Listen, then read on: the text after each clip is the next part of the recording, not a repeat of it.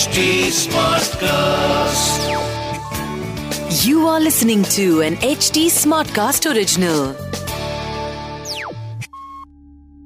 कैलाश पर्वत जहाँ हमारे महादेव आज भी अपने परिवार और गणों के साथ रहते हैं जहाँ पर जाना हर शिव भक्त का सपना है चमत्कारों और रहस्यों से भरे इस पिरामिड नुमा पर्वत को धरती का केंद्र तो माना ही जाता है। साथ ही इसे अलौकिक शक्तियों का केंद्र भी माना जाता है, जिसे एक्सिस मुंडी कहते हैं।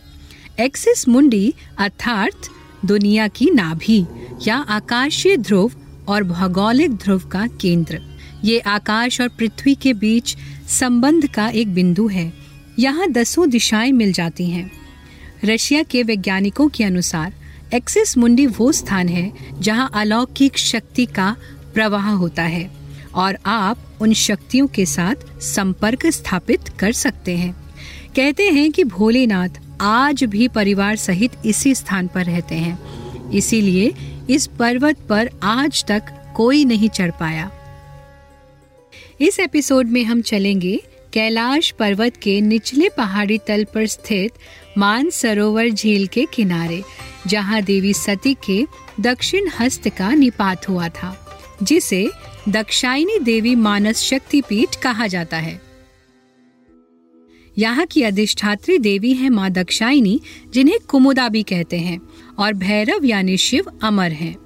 दक्ष की पुत्री होने से ही माँ का नाम दक्षाइनी पड़ा। मान सरोवर का अर्थ है मन का सरोवर। इसी के किनारे होने से इस स्थान का नाम मानस शक्तिपीठ हुआ। दाहिना हस्त आशीर्वाद का प्रतीक होता है, इसीलिए इसे वरद हस्त भी कहते हैं। तो सोचो ऐसा क्या होगा जो इस स्थान पर आकर प्राप्त ना होता हो। हिंदू धर्म ग्रंथ मानसरोवर को मानस सर, बिंदु सर मान सरोवर इत्यादि नामों से वर्णन करते हैं, तथा उनके प्रति अटूट श्रद्धा भक्ति रखते हैं।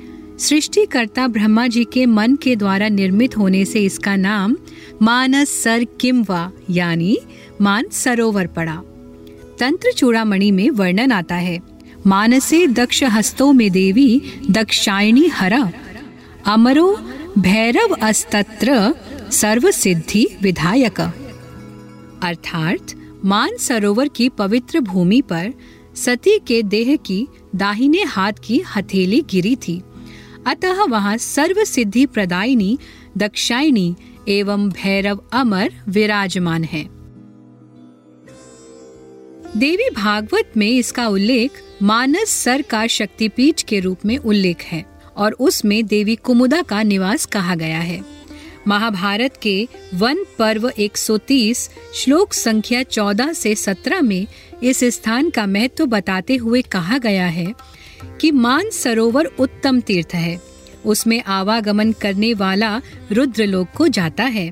यहाँ निवास करने वाले साधक को युग के अंत में पार्षदों तथा पार्वती सहित इच्छा अनुसार रूप धारण करने वाले भगवान शंकर का प्रत्यक्ष दर्शन होता है। इस सरोवर के तट पर चैत्र मास में कल्याण कामी याजक पुरुष अनेक प्रकार के यज्ञों द्वारा परिवार सहित पिनाकधारी भगवान शिव की आराधना करते हैं। इस सरोवर में श्रद्धा पूर्वक स्नान एवं आचमन करके पाप मुक्त हुआ जितेंद्रिय पुरुष शुभ लोकों में जाता है। इसमें कोई भी संशय नहीं है। रामायण में भी कहा गया है कि मान सरोवर में शिव पार्वती हंस रूप से विहार करते हैं। पुराणों में ऐसा उल्लेख है कि ब्रह्मा के मन से निर्मित मानसरोवर के दर्शन मात्र से दर्शनार्थी के पाप समाप्त हो जाते हैं। उसमें स्नान एवं उनके पवित्र जल का पान करने से ब्रह्मलोक की प्राप्ति होती है और उसके सुरम्य तट पर निवास कर मंत्र साधना करने पर मंत्र सिद्धि होती है। तथा भगवती महाशक्ति कुमुदा की असीम अनुकंपा प्राप्त होती है और उसका आवागमन भी मिट जाता है। अर्थात उसे इस धरती पर वापस जन्म नहीं लेना पड़ता। निश्चित ही उसे मोक्ष की प्राप्ति होती है। ऐसा भी माना जाता है कि इसी शक्तिपीठ स्थान पर भगवान परशुराम का आश्रम भी था।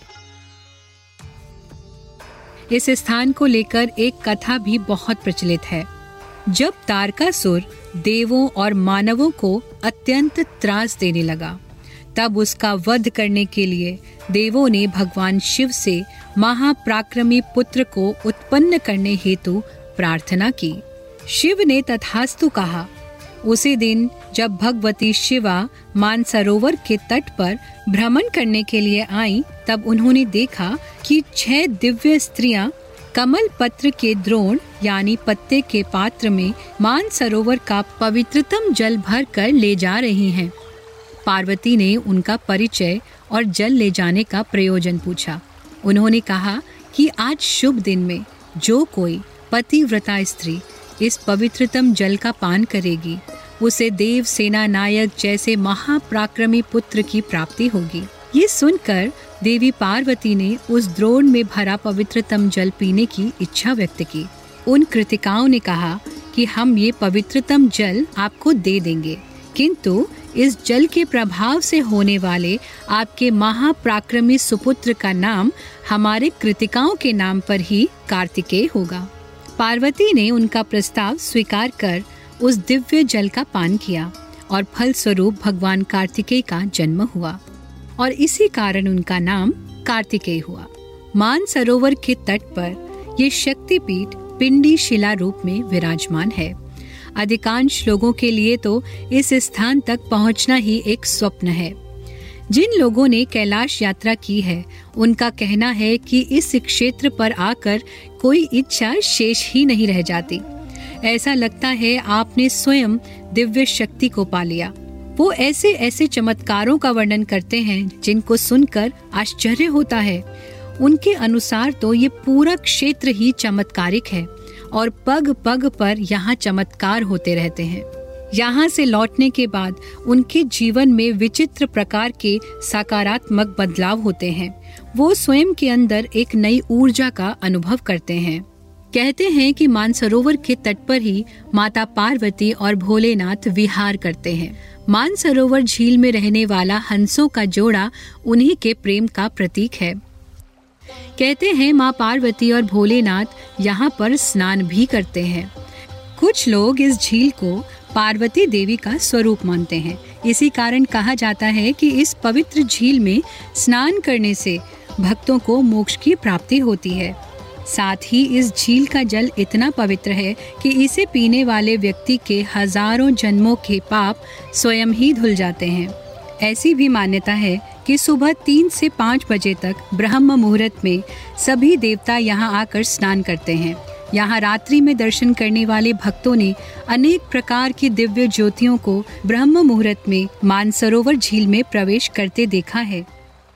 मानसरोवर के पश्चिम में एक और झील है, जिसे राक्षस ताल या रावण कुंड कहते हैं। गंगा चू नाम की एक प्राकृतिक नहर इन दोनों झीलों को आपस में जोड़ती है। एक कथा के अनुसार जब रावण कैलाश पर्वत पर आया, तब देवताओं ने उसे मानसरोवर में स्नान करने नहीं दिया। तब उसने स्वयं अपने लिए रावण कुंड का निर्माण किया। दक्षाइनी देवी मानस शक्तिपीठ युक्त मानसरोवर वो दिव्य स्थल है जहाँ पर एशिया महाद्वीप की चार पवित्र नदियाँ, ब्रह्मपुत्र करनाली सिंधु और सतलुज का उद्गम स्रोत स्थित है। अति दुर्गम स्थल पर स्थित होने के बावजूद भी यहाँ दूर दूर से श्रद्धालु जमा होते हैं और देवी दक्षाइनी की पूजा कर मनोवांछित फल प्राप्त करते हैं। आइए अब जानते हैं कि हम यहाँ कैसे पहुँच सकते हैं। कैलाश मानसरोवर के लिए भारत सरकार विशेष यात्रा प्रबंध करती है।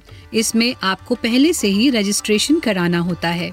खुशी की बात यह है कि संभवतः दिसंबर 2023 तक भारत से कैलाश मानसरोवर यात्रा आसान हो जाएगी। श्रद्धालुओं को यात्रा के दौरान पैदल नहीं चलना पड़ेगा। पूरी यात्रा मोटरेबल हो जाएगी। यानी श्रद्धालु वाहन से धारचूला से सीधा कैलाश मानसरोवर वाहन से पहुँच सकेंगे। आज के लिए इतना ही। अगले एपिसोड में हम चलेंगे पश्चिम बंगाल के वर्धमान ज़िले में और दर्शन करेंगे बहुला देवी शक्तिपीठ के जहाँ देवी माँ के बाएँ हस्त का निपात हुआ था। This was an H T Smartcast original smart Smartcast.